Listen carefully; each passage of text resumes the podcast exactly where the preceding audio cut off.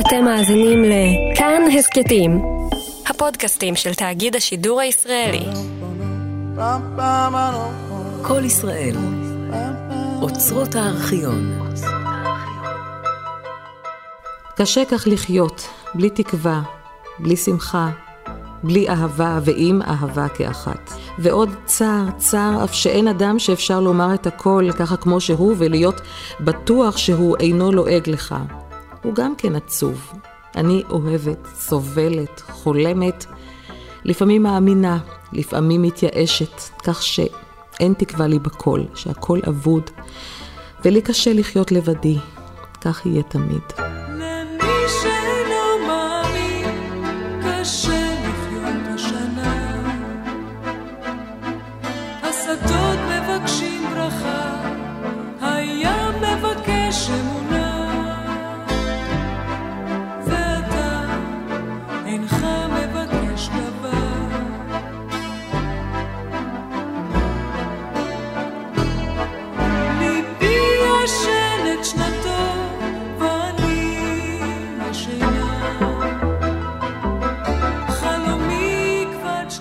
כל המקום הרגשי הזה של אה, לדבר על אה, חוסר אמונה או על, על ספק באמונה, אה, זה מקום מאוד מסובך.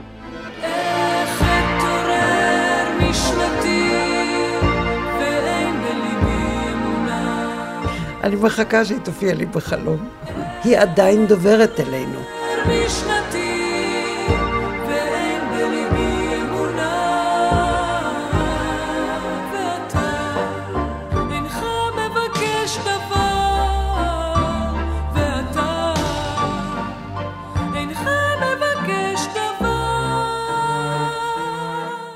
עמוקה ורכה כמו קן ציפור, אני משם. מילים שמנסות לגעת. והפעם על הפן האישי ביצירתה של לאה גולדברג ותרגום שיריה ויומניה לתיאטרון ולמוסיקה. משדר שני. משתתפים הגברת יהודית פרייס, מזכירתה האישית, הבמאית ליטל פורת והזמרת והמלחינה יהודית רביץ. עוד משתתפים במשדר הדוקטור בלהה רובינשטיין, גדעון טיקוצקי ועורך הדין יאיר לנדאו. קטעי קריאה רויטל עמית. מראיינת ועורכת רותי קרן.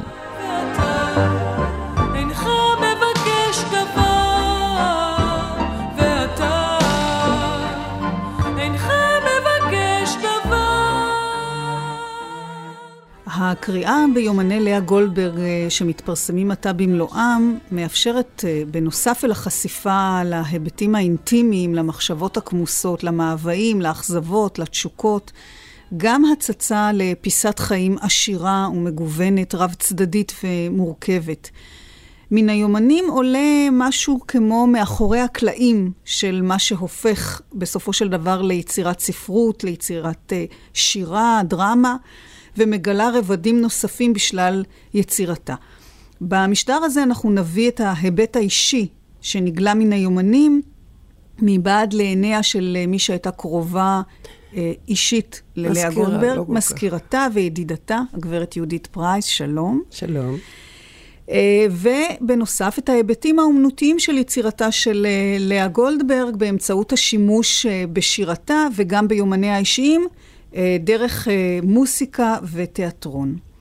יהודית, את היית uh, במשך כמה שנים? עשר שנים. עשר שנים. האחרונות של חייה. מזכירתה של לאה גולדברג, שהית במחיצתה שעות רבות.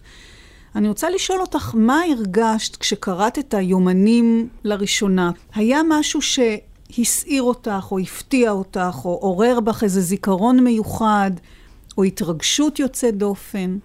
היה לי קשה לקרוא את זה. היה לי קשה לקרוא את זה. למה? כי זה קשה לקרוא באמת על, על דברים כל כך קשים שאדם עובר, זה עצוב מאוד כל... אבל... וזה מה שרציתי לומר, יש לה גם פן אחר. היא אמרה לי פעם אחת, שפושקין אמר, שהסבל הוא בית הספר של החיים, והאושר והשמחה זו האוניברסיטה. ואני רוצה כאן לדבר על זה שהיא הגיעה גם לאוניברסיטה, במובן זה שהיו לה הרבה רגעי אושר רגעי אושר שחלק גדול מהאנשים לא מכירים אושר מסוג זה. ואם קוראים את השירה שלה, רואים את זה. לא ידעתי שהיא כותבת יומן. היא עבדה עם היומנים של דוסטויבסקי אז, מאוד אהבה את היומנים של קפקא. ופעם אחת ככה, כאילו פתאום אמרה לי, יומנים של משורר זה דבר מאוד חשוב לחוקרי שירה. אני חשבתי אז באמת שמתוך העולם הזה יצאו השירים הנפלאים האלה. אני יודעת שהיא אמרה פעם אחת שהיא מאוד לא אוהבת שאנשים מדברים ואומרים, אני מכירה את האדם הזה בנעלי הבית שלו. אני לא הכרתי אותה בנעלי הבית שלה. הייתה לי יראת כבוד בפניה, אדם שיוצא, שכותב שירה, זה דבר גדול מאוד. את אומרת שלא הכרת אותה בנעלי בית. כלומר, בואי אולי תתארי את האופן שבו אה, עבדת. עבדנו, כן, כן, כי זה לא היה משרד, זה לא היה מזכירות של משרד. פשוט ישבנו אחת מול השנייה, אני ליד המכונה והיא מקריאה, או היא למשל עסקה בתרגומים. אז היא תרגמה את, הספר, את הקטעים כמעט לגמרי, אבל הנוסח האחרון זה היה לפני שהיא עוד תיקנה דברים, ופה היו, באמת היה יפה לראות אותה בעבודה. היא לא הייתה שלמה לפעמים עם תרגום איזה מילה שלא הייתה מדויקת. הדייקנות הייתה לה מאוד חשובה בשירה וגם בתרגומים. ואני זוכרת כשהיא הייתה נעצרת, ואז הרגשתי, ואני בטוחה שכך זה היה, הרגשתי שמילים ככה זורמות לה בראש, והיא מחפשת לתפוס את המילה המדויקת, האחת. ואחר כך, והייתה מקמצת ככה את הידיים, ומרוכזת מאוד מאוד, וכשהיא קלטה את המילה, תפסה את המילה הנכונה, שחררה את כל יתר המילים. אני לא יודעת אם כך זה היה, אבל תמיד ראיתי את זה כך. היא הייתה כולה מרוכזת גם באופן פיזי. זה היה מאוד יפה לראות. אני אספר לך משהו. כשאיש הכינה את האם הלילה הזה, זה היה קובץ אחרון שהיא פרסמה בחייה. זה היה, כבר הייתה לפני המחלה, ובוקר אחד אני באה והיא אמרה שהיא מבקשת אה, שאני אדפיס את השירים האלה, כי היא רוצה לשלוח את זה לדפוס. והיא יושבת מולי ואני מנסה מכונה מרעישה נורא, ואני את השירים עדיין לא מכירה, ואני מנסה להעתיק, ואני לא כתבנית כל כך טובה ומהירה. ופתאום הפריע לי שלאה בעצמה יושבת, זה שירים שלה, ואני פה מתקתקת אותם. אז ביקשתי שהיא תצא מהחדר, כי היה לי מאוד לא נוח עם זה. כשהיא נכנסה, אז היא אמרה לי, הייתה לך הרגשה שאת מציצה לאיזה דבר אינטימי? אז אמרת לה, כן, זה באמת היה ככה, והיא חשה את זה, mm-hmm. ומאוד כיבדה את זה. אז זהו, ואחר כך הדברים עצמם, זה, אני ישבתי וקיבלתי הרצאות נפלאות, מרתקות. מי ששמע אותה באוניברסיטה יודע שהיא משכה קהל רב בגלל ההרצאות המעניינות כל כך שלה, ואני קיבלתי את הכל ככה. והיא, דרך אגב, גם דיברה על הדמויות, כאילו זה חברים שלה. זאת אומרת, זה היה הדבר הנפלא.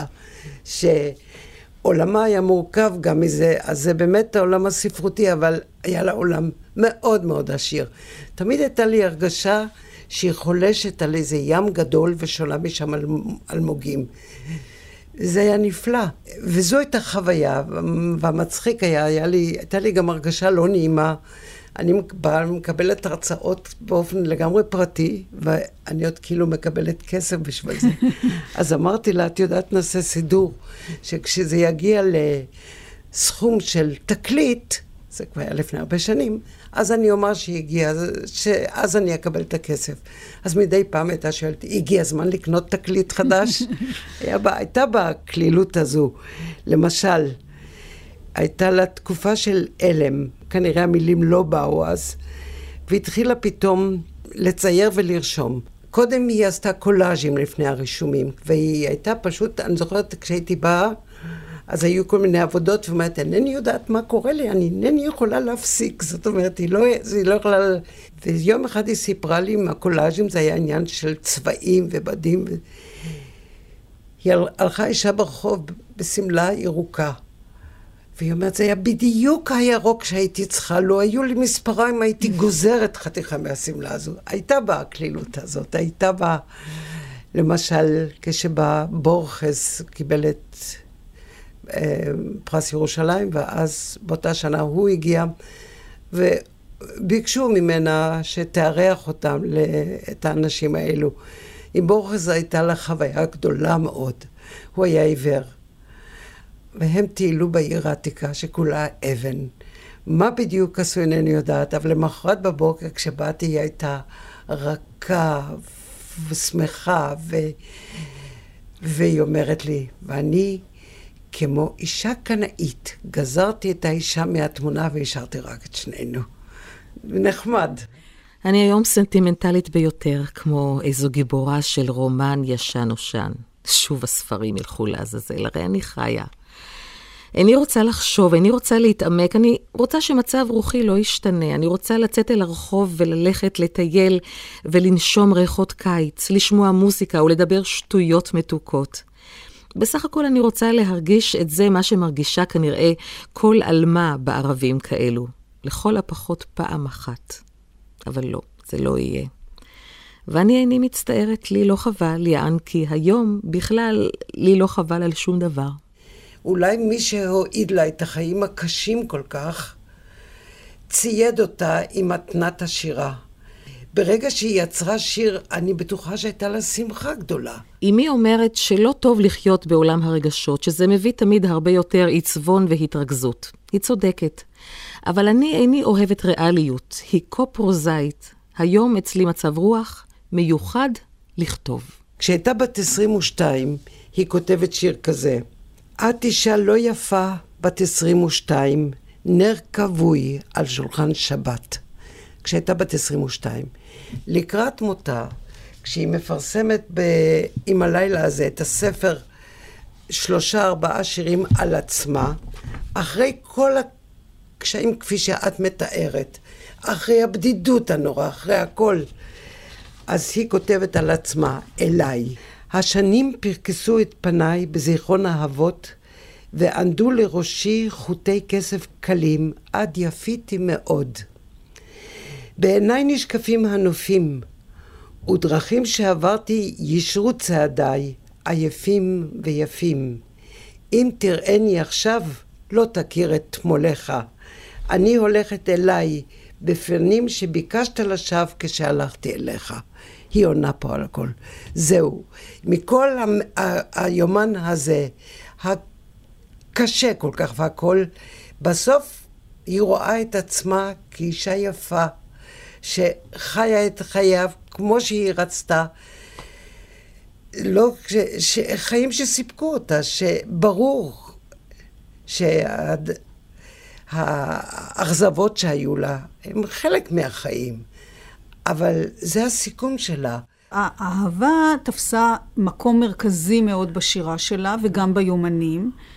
אה, היה לה משקל רב, עוצמה גדולה, אפיון יוצא דופן.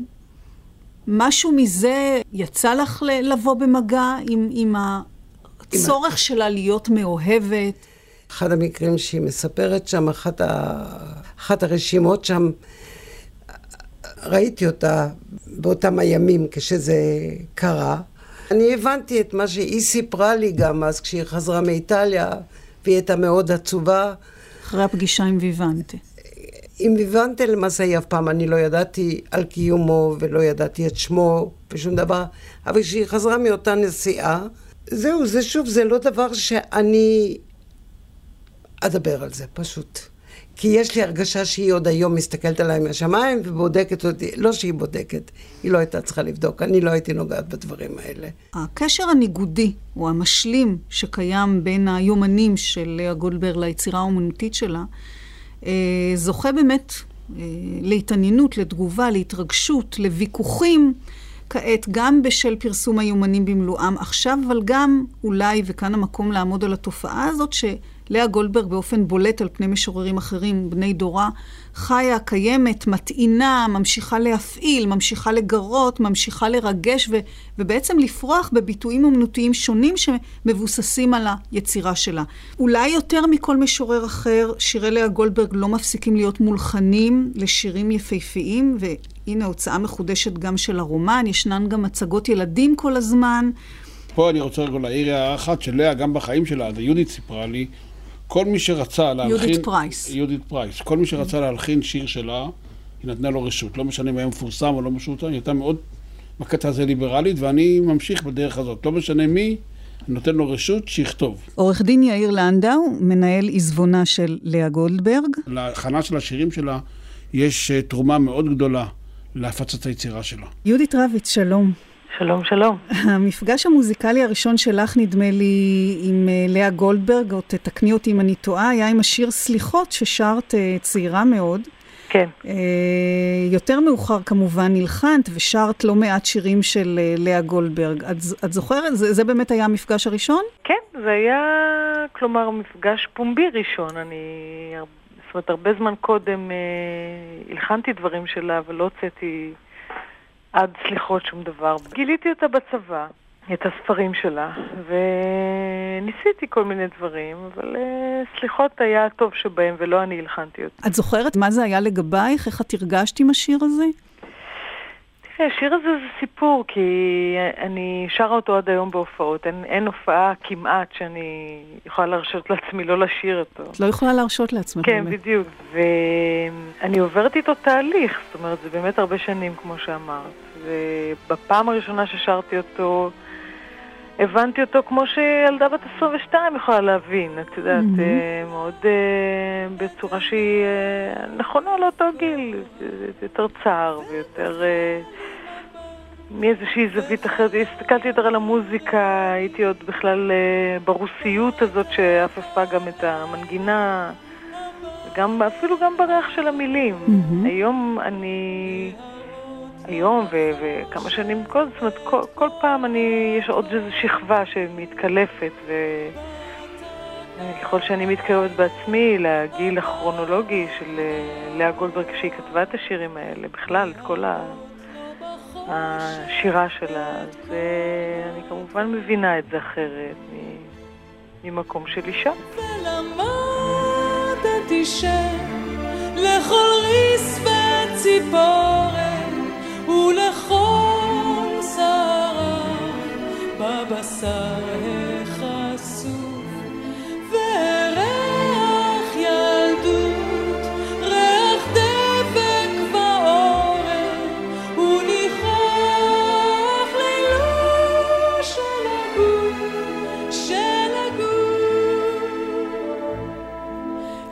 את יכולה באמת לעמוד על, ה, על הסיבה ש, שבגללה באמת השיר הזה כל כך אה, אהוב, כל כך מדבר אה, לאנשים אה, כל כך הרבה שנים?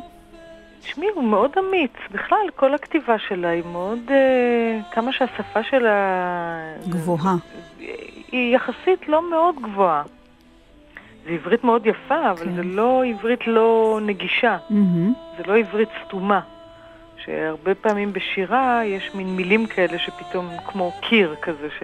נכון. שעוצר אותך, ואצל לאה גולדברג אין את הדברים האלה כמעט בכלל.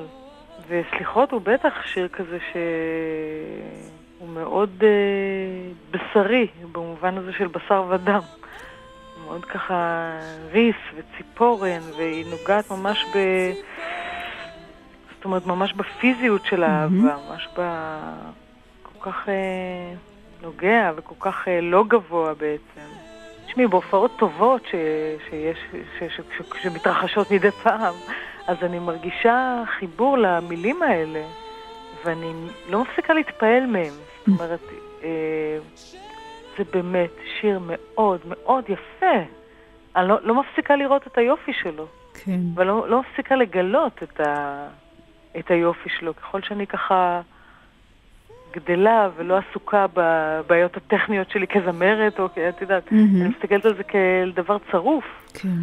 זה באמת, אה, אולי, לא יודעת, אולי השיר הכי יפה שלי יש, את יודעת, ש, שיש לי ב... הכי ככה, את יודעת, איפה שהאבן שם היא הכי ככה מזוקקת.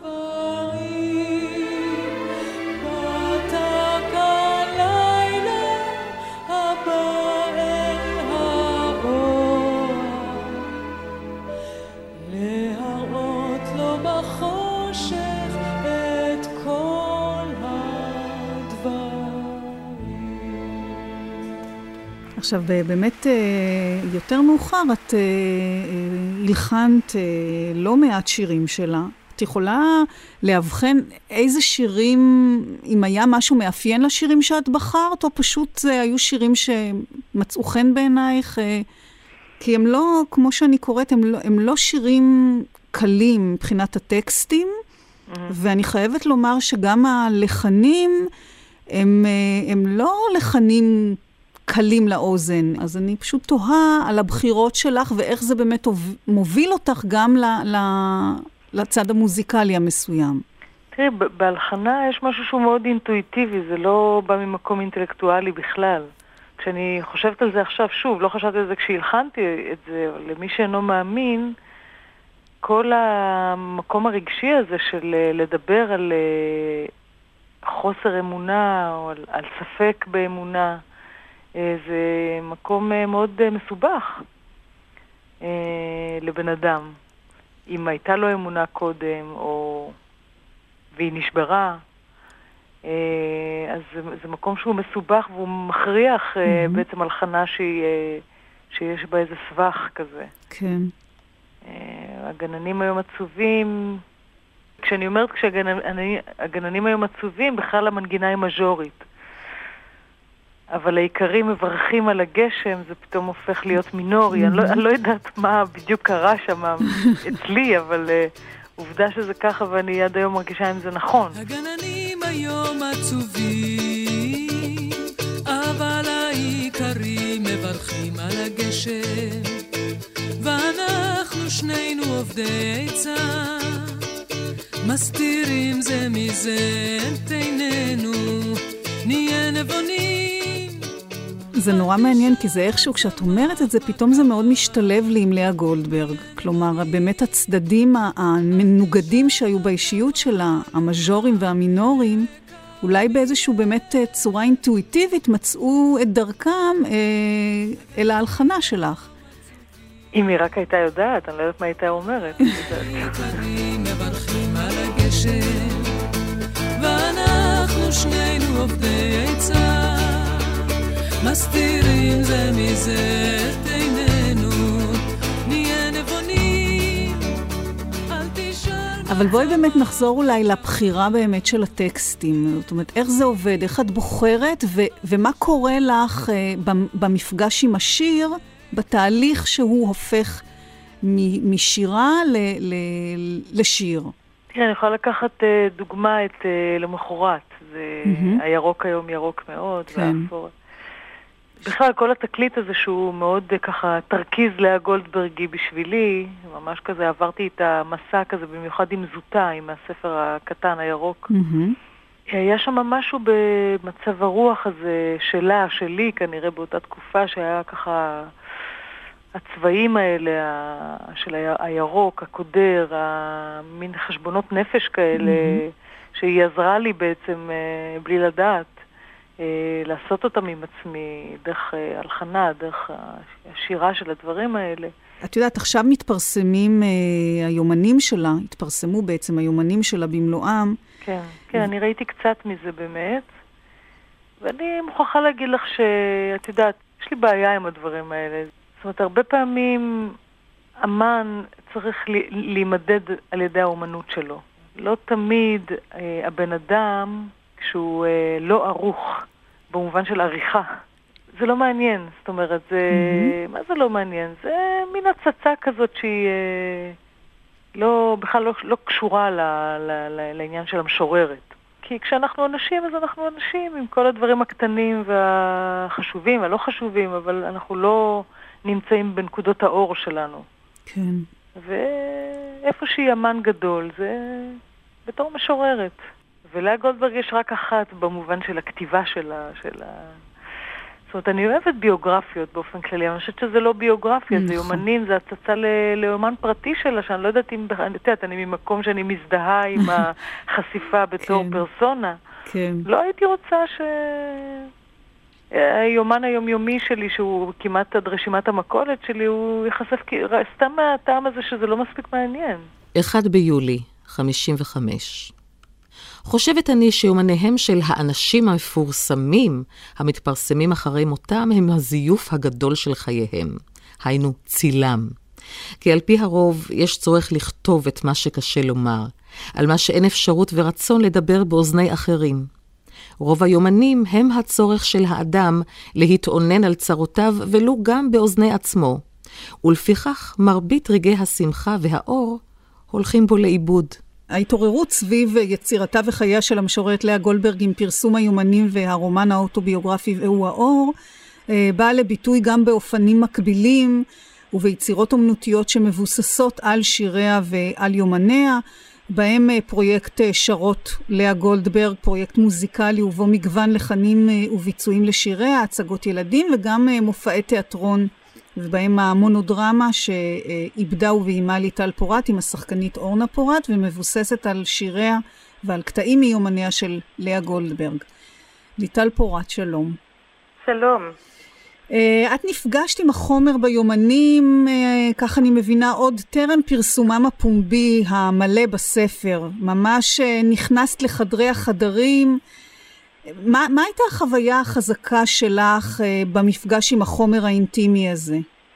ראשית הייתי אומרת שהחשיפה המאוד מאוד גדולה, למשל לאדם שעומד מול מראה ודווקא בוחר לתאר בצורה המפורטת ביותר את הפגמים.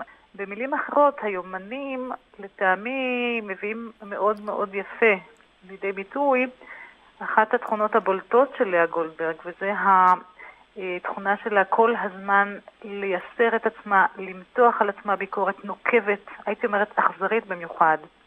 ופרט לזה, האינטימיות אה,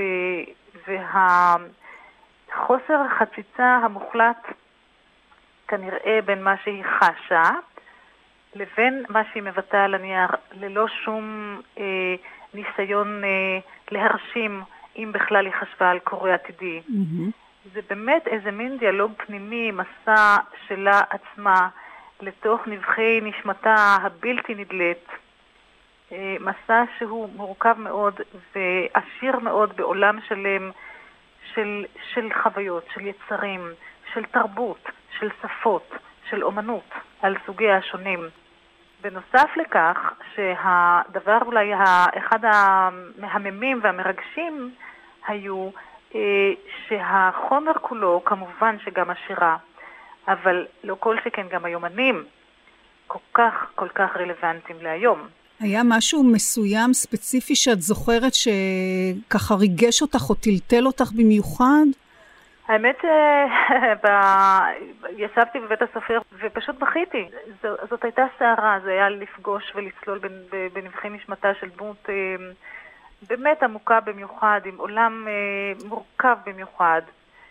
והדברים שהבחנתי אה, זה מין, הייתי אומרת, גזרות גורל ששוב, בהתרשמות המאוד סובייקטיבית האישית שלי, לאה גולדברג גזרה על עצמה כבר מקטנות, mm-hmm. כבר מהיותה נערה, וגם יכולת ההבחנה ה... היכולת המוחצת שלה, והיה... וגם הייתי אומרת הבדידות שלה, שבאה לידי ביטוי דווקא בביטויים הקטנים והדקים אה, של צורך, של כמיהה כל כך עמוקים לחברת בני אנוש. וכאשר היא כותבת גם אה, פרקי יומן אישיים לחלוטין, כל דבר שהוא, היא כותבת בעצם שירה. כן, עכשיו אה, את אה, כאמור אה, איבדת את החומרים האלה למונודרמה, לתיאטרון. מה בכלל עורר את הרצון לתרגם את היצירה של לאה גולדברג ופרקים מחייה למימד, שלה, למימד התיאטרלי? לעשות עם, ה, עם החומרים האלה ערב קצת אחר אולי, קצת שונה, קצת העז לומר מיוחד אה, על האניגמה הזאת שנקראת לאה גולדברג. למשל, על מה את מדברת? על למשל, איזה? אה, על הכתבים הבלתי נגמרים באישיות שלה, ההומור שלה, לעומת הכדרות mm-hmm. העמוקה שלה. היא הייתה משוררת, והיא הייתה משוררת 28 שעות ביממה. כל תפיסת העולם שלה, בכל עניין שהוא, אפילו שהיא יושבת סתם לאכול באיזו מסעדה באיטליה, הכל אצלה מקבל הביטוי והצבע של המשורר שהוא כולו משורר. היא קודם כל, לדעתי, הייתה משוררת, ואחרי כן אולי גם אישה שכמהה לאהבה וכמהה למשפחה ולילד וכל הדברים שאנחנו כבר יודעים ומכירים עליה. בכל זאת, כשאנחנו יושבים וקוראים את היומנים, יש בזה משהו מאוד uh, אינטימי בין הקורא לבין החומר הכתוב. ואני רוצה לשאול אותך, מה המדיום באמת של התיאטרון, של העלאה על הבמה, מה הוא עושה באמת לאותו, לאותה אינטימיות? ניסינו לתת משהו מהתלת מימד, זאת אומרת, לעבור את מחסום השיר ולתת להם, הייתי אומרת, אמ, רקע אישי במובן של איזשהו קונטקסט של זמן, תקופה, מקום, אה, תחושה פנימית של, של הכותב, מה שהיה אגב משימה מאוד קשה, כי ככל שניסינו לעשות זאת זה חמק מידינו, כי את לא יכולה, ובטח לא יומן כזה, של הדמות הזו, נראה לי שלהערות מכלי לכלי mm-hmm. אה, זה יהיה מעט מלאכותי, ומה שאת כן יכולה לעשות, ושוב מתוך הבנה וקבלת העובדה שגם כאשר מדובר בפורמט של כתיבה של יומן, עדיין בעצם זו שירה. וכעת, אם זו נקודת המוצא, ועם זה את מוכרחה להתחיל אה, אה, לביים בתלת מימד של התיאטרון, והיופי הוא שהתיאטרון מציע לך גם אה, אפשרות, למשל באמצעות הכלים המיוחדים לו, לא, למשל באמצעות המשחק, באמצעות התפאורה. וכל זה, המילים שלה, כאשר הן אה, מובאות על ידי שחקנית אה, כל כך, כל כך, כל כך מוכשרת ומדהימה, המילים האלה הן כבר מקבלות את, ה, את המובן התיאטרלי, ולא צריך להכביר ולהכביד על זה בתוספת של עוד עשייה תיאטרונית. מילים שמנסות לגעת, רשת א' של קול ישראל, על אה, יומניה האישיים של לאה גולדברג, עם הגברת יהודית פרייס, הבמאית ליטל פורת, והזמרת יהודית רביץ. כמו כן משתתפים החוקר גדעון טיקוצקי, הדוקטור בילה רובינשטיין, ועורך דין יאיר לנדאו, מנהל עזבונה. אחת הסיבות שבאמת. שאני שואל את עצמי, מה קרה באמת שהשירה של לאה גולדברג, דווקא עכשיו, 36 שנים אחרי שנפטרה, היא מגיעה לשיא שלה מבחינת תפוצה ופופולריות, זה בגלל שהיא כתבה על נושאים אוניברסליים, ולא על נושאים נקודתיים, כמו ששלונסקי ואלתרמן כתבו על המדינה, הפטריוטיזם. השירה שלה הייתה מאוד אישית, ש... שנוגעת לכל בן אדם, ולכן היא עומדת במבחן הזמן. אני נתקלתי לא מזמן בסידור של בית כנסת רפורמי כאן בתל אביב, ששילב את אחד השירים של גולדברג, בר, אה, למדני אלוהי, ברך והתפלל, כן. על נוגה פרי בשל, על, mm-hmm. על סודה לקמל, שילב את זה ב, אה, בסידור שלו. חוקר הספרות גדעון טיקוצקי. אחד הסודות uh, לפופולריות הזאת אולי uh, טמון בשפה של גולדברג. שהיא יחסית למשוררים בני דורה, היא נחשבה אז מודרניסטית uh, גמורה, ופורצת דרך בזכות השפה שהיום אנחנו יכולים להגדיר אותה כשפה רזה. פשוטה ש... במרכאות. פשוטה במרכאות, כמובן שיש בה הרבה מאוד מורכבות, וזה אגב גם אה, אולי מה שתרם לדימוי אה, לא כל כך טוב של לאה גולדברג באקדמיה, אה, שהיא סבלה ממנו עד השנים האחרונות, ובהחלט שלא בצדק. עניין נוסף, היא לא כתבה פזמונים, למעט אולי כמה חרוזי פרסומת בשנות ה-30, ו... אף על פי כן, השירה שלה, גם בזכות הצורות הכל כך אה, מחמירות שהיא לקחה על עצמה, היא מאוד אה, ריתמית, ולכן קל גם להלחין אותה. הנושאים של השירים שלה, הם נוגעים ל- ל- לחיים ממש, אחד לאחד של בני אדם, גם כשיש מאחוריהם מטען תרבותי ומשמעותי מאוד מאוד מורכב. הדוקטור בילה רובינשטיין. היכולת שלה בעת ובעונה אחת לנגן על כמה מיתרים, גם על מיתרים מאוד מאוד תמירים וגם על מיתרים פשוטים, אני חושבת שזה מה שנותן את הפופולריות הרבה של שירתה. עוד uh, גורם uh, לעניין ביצירה של גולדברג בכלל, אני חושב שזו הסיבה שהיא אישה. Uh, אישה שתפקדה בחברה של גברים, בחברה גברית מאוד, והצליחה באמת, אה, אה, למרות שהייתה במין מצור כזה, אה, לפרוח.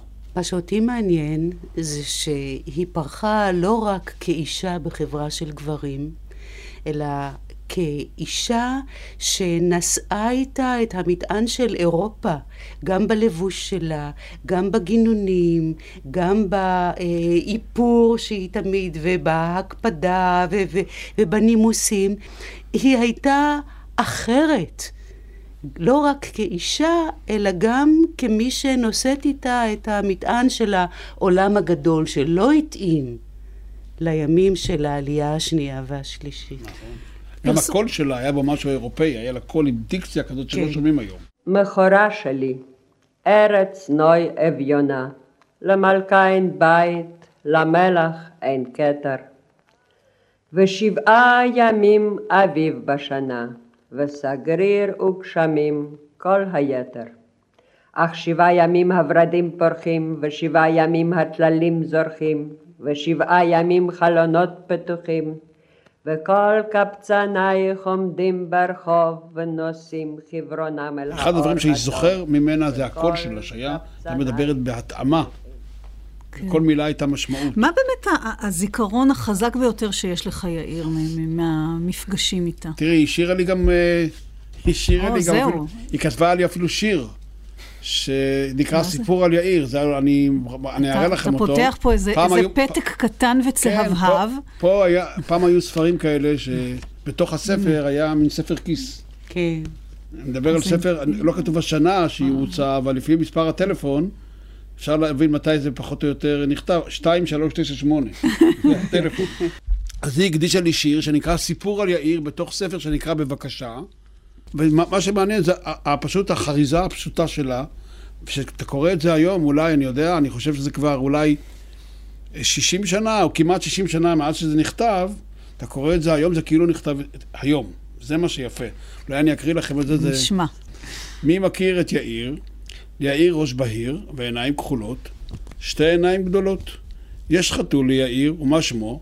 שמו שעיר, כי יפה ושעיר חתולו של יאיר. פעם יצאו לטיול, הילד וגם החתול. השמש מלמעלה האיר, שזף את פניו של יאיר. שזף לחיים ומצח ואף, ורק החתול השעיר לא נשזף. הביתה חזר החתול, לבן כלפני הטיול. ואימא בבית אמרה, הביטו נא, מה קרה? יצא מן הבית ילד לבן, וחזר שחור ככושי קטן. ואיתו תהיה לחתול, הוא לבן כלפני הטיול. אתן לכם עוד דבר, תראי, שכתבה לי, למשל, כשהייתי בן שבע, בראשון לספטמבר 49, אז אני, היא כתבה היא נתנה לי את המתנה, את הספר מה עושות האיילות, וכתבה לי, ליאיר ביום הול- הולדתו, מלאה, שכתבה את השירים האלה. כן. פשוט. תראי, הקשר היה שוטף, היינו כל שבת הולכים אליה. זאת אומרת, אימא, שלי ואני היינו הולכים לדירה ברחוב ארנון. אני זוכר היום איך בדיוק את כוסות התה שהיו מגישים שם. זה היה בית אירופאי עם כאלה, עם כוסות שיש להם, אה, אוזן כזו. כן, אוזן כזאת מכסף. על ביקורים, ממש ביקורים, אה, כאילו שבאים לבקר את הדודה, הייתי בא עם חברים שלי, מדבר איתה וכולי וכולי. בערב במיטתי אני הרבה חולמת. אני חולמת שאחרי הרבה שנים אני אפגוש אותו בעיר רחוקה, זרה, והוא לא יכירני ואני אקרא אותו בשמו. אז ייגש אליי ויזכור, לאה. אני חולמת שעברו הרבה שנים, אני אחיה שקטה ויוצרת את חיי עד תומם, קרוב מאוד לזה שכה רחוק ממני עכשיו. אני חולמת שבעתידי אכתוב ספר נפלא בדבר אסתר בלומנפלד, הילדה שחלמה הרבה, והאישה שעבדה הרבה, שאהבה ושאהבוה גם היא, ושבמשך כל חייה הייתה בודדה מאוד, שמותה לא הביא עמו פתרון לשאלות החיים. את הספר אקרא בשם עלי אדמות. זה יהיה אולי ברבות הימים, ואולי לא יהיה מעולם. כמו בטח לא יתקיימו לעולם החלומות בדבר היחיד שלי, שרשמתי אותם לעולם.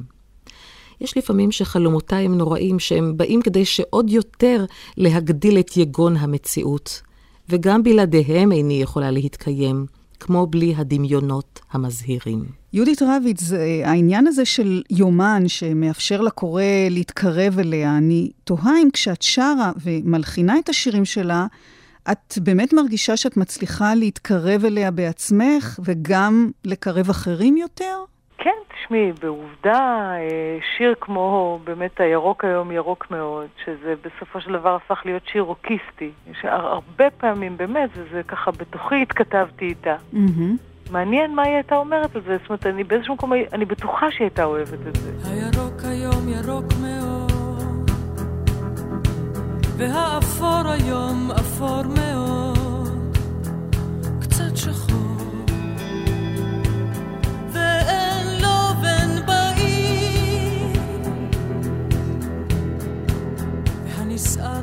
יום שלישי, 1 בנובמבר, 27. השמחה חדלה מדפוק על דלתות ליבי. כבר מזמן גירש אותה העצב. סתיו. כן, זאת אשר ניבאתי אתמול בה, והיום שלי עצוב מאוד.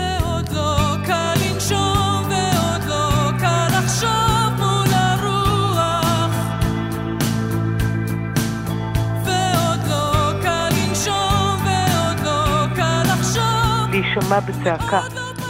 להישמע ממקום שהוא אה, קורא לצעירים לבוא, ולחלק ה- הצעיר אצלה, לנעורים שלה, שבאיזשהו מקום, אני לא יודעת אה, איפה הם הלכו לאיבוד, באיזושה, באיזה נקודה בדיוק היא ויתרה על משהו שם. אבל, והשיר הזה הוא יצא שיר בועט. אני לא יודעת מאיפה היא כתבה אותו ומה בדיוק קונקרטית היה בתוך החיים שלה, אבל זה... אני יודעת שעד היום כשאני עושה את זה בהופעות, זה מדבר לאנשים בני 20. העבר היום עבר מאוד, קצת עתיד. אין הווה באוויר, ועוד לא קל לנשום,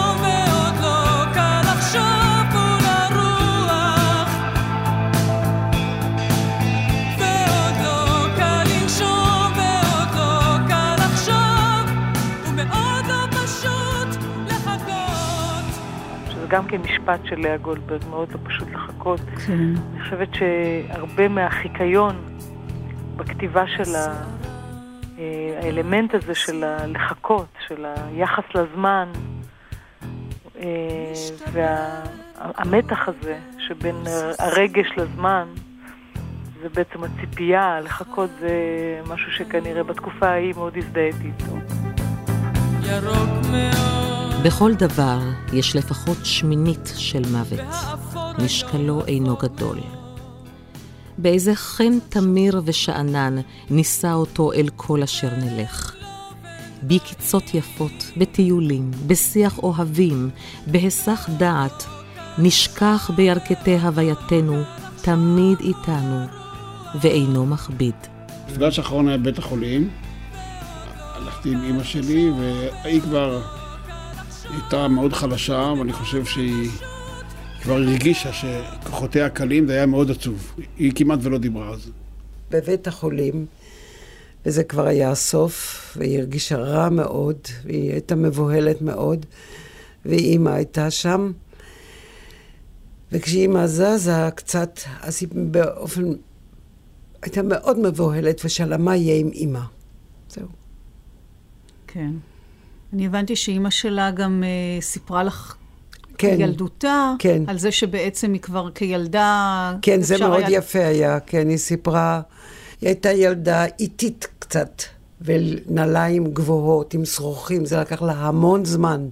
אז היא הייתה ככה מחברת שירים, וילד בין השכנים נכנס ורואה, היא שורכת את הנעליים ויוצאים שירים, אז הוא רץ הביתה וביקש גם נעליים כאלה, שגם לא יהיה דבר כזה.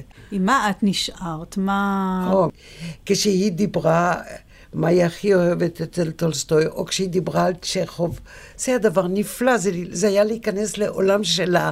אבל מעניין, בסוף באמת, כשבאתי אליה לבית החולים, זה כבר היה יום לפני שהיא איבדה את הכרה, אז ממש כמה ימים לפני מותה. והיא אמרה לי, היא נפלה מהמיטה באותו לילה, והיא אומרת, וחלמתי על הגן של פרוסט. אחרי שנים, כשקראתי את פרוסט והגעתי לגן, הרגשתי שגם היא שם. זה היה מאוד יפה. את מתגעגעת אליה. היה נהדר. אני, אני, אני חילונית לגמרי, אבל בשביל, היא אחד המקרים שהייתי רוצה שיהיה עולם הבא. יש לי כמה דברים לשאול אותה, כמה דברים להגיד לה. אני מחכה שהיא תופיע לי בחלום. את חולמת עליה לפעמים? לא, עכשיו לא, עכשיו לא. אני קוראת הרבה את השירים שלה. כן? כן, כן. את נמצאת תמיד חוזרת בתוך לזה, זה. כן, אני מאוד אוהבת את שומעת את קולה. ומה שמעניין, זה שצעירים היום אוהבים אותה. היא עדיין מדברת, 35 שנה אחרי מותה, אנשים עוד אוהבים את זה. קולה מדבר אלינו, איך היא אומרת בשירי ספרד? אני דוברת אלייך. היא עדיין דוברת אלינו. ו- ויש שמקשיבים ומאזינים לה. אז השירה שלה עוד פה. אני חושבת שמכיוון שהכתיבה שלה היא אישית, אז היא מנותקת מז- מזמן. מהמם. זה לא שירה מגויסת ש... שמציינת אה, משהו שקשור לארץ באיזה נקודת זמן, או... היא לא כתבה על מלחמות, אם אני לא טועה. נכון. זאת אומרת, ה... ה... הדבר היחיד שליווה אותה זה באמת אה, מה שהיא עברה בליטא, מה שאבא שלה למעשה נכון. עבר. מה שהיא עברה דרך אבא שלה. ומשם זה מנותק לגמרי מכל מלחמות ישראל. זאת אומרת, אין, אין את הדבר הזה אצלה. וזה עומד לטובתה במבחן הזמן, מכיוון שהשירה היא אישית. אה, אז אה, זה אוניברסלי וזה באמת אה, חסר גיל וחסר חסר זמן ומקום. זאת אומרת, זה לדבר תמיד, וסליחות זה שיר שידבר תמיד. כי הוא תלוש, הוא רק בלב, זאת אומרת, אין לו ארץ. יש לו רק אה, רגש, והשפה היא כזאת שפה שהיא תמיד רלוונטית. זה, זה לא תנכי וזה לא עברית סלנגית, אלא זה באיזשהו מקום שתמיד יהיה. זאת אומרת, הסוג הזה של השפה, זה תמיד יהיה מובן. אפילו לעולה חדש, השפה הזאת היא מובנת. אפילו אם לא כל מילה, אבל יש איזה משהו שקורה שם, משהו ברור לכל אחד. חשבתי לשאול אותך עוד אם יש איזה, איזה שהם אה, שירים נוספים ככה בדרך אה, שלה שככה את אה, רוצה להלחין. דווקא, זאת אומרת, יש איזה שיר שאיזה בחור צעיר הלחין לי, שיכול להיות שאני, שאני אעשה את זה דווקא מתוך, משירי הדרך, שזה שיר ש... שהוא מין תפילה כזאת, למדני אלוהי, ברך והתפלא, על סוד עלה קמל, על נוגה פרי בשל. בכלל, שירי הדרך זה כמו ספר הזוהר, זה מין כזה שיר שבגיל מסוים פתאום אתה מבין אותו, נפקחות לך העיניים, וכל העניין הזה של הזמן, ימיך ספורים ויקר מניינם שבעתיים. זאת אומרת, היום, לא שימיי ספורים חלילה, אבל uh, אני מבינה את העניין הזה של מניין ה- הימים או השנים, המניין הזה שכשאתה צעיר אתה, מה לך ולמניין שנים בכלל. וכשאתה גדל פתאום, אה, זהו, נפקחות העיניים, פתאום אתה יכול להבין אה, בכלל העניין של ההקצבה של הזמן. והיא פשוט הייתה כל כך אה, חכמה, כל כך אה, גדולה, שיש בה, בשירה שלה הכל, יש בה תנ"ך, יש בה יהדות, יש בה את הכל, והכל בצורה מאוד צנועה. עכשיו, את אומרת שאת uh, מתכתבת איתה בתוכך, uh, וזה ככה מעניין אותי, מה, מה זה אומר? זאת אומרת, באמת במהלך השנים יש כל מיני uh, תהליכים, יש שינויים, יש... Uh, ההתייחסות שלך אליה עוברת uh, איזשה, איזשהו מהלך? יש שיר, אה, ש... אני משם, השיר ההוא ש... שהזכרתי קודם, זה שיר שאליי מדבר, ש... שכל משפט שם הוא אותי מרגש מאוד. אני ירוקה ורבויה כמו שיר שעבר בעשב. אני עמוקה ורכה כמו קן ציפור, אני מתמול שלשום. מיער אשר לימדני לנשום. מלאות אוהבים חבוקים ישנים בעשב. ממש כל מילה ש... זה רק מתגבר. אני מכפר המקיש בכפות של עץ, אני משם. אני ירוקה ורוויה כמו שיר שעבר בעשב. אני עמוקה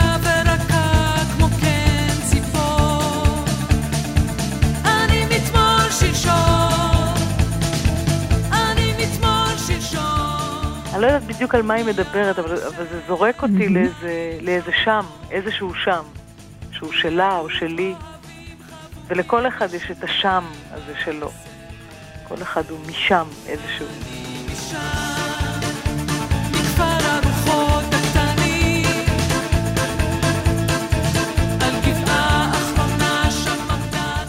בתוכנית מילים שמנסות לגעת שמענו שיחות על היבטים אישיים ואומנותיים ביצירתה וביומניה של המשוררת לאה גולדברג עם פרסום יומניה האישיים בהוצאת ספריית פועלים. השתתפו יהודית פרייס, ליטל פורת ויהודית רביץ, וכן הדוקטור בלהה רובינשטיין, עורך הדין יאיר לנדו וגדעון טיקוצקי. קטעי קריאה רויטל עמית. ראיינה וערכה רותי קרן.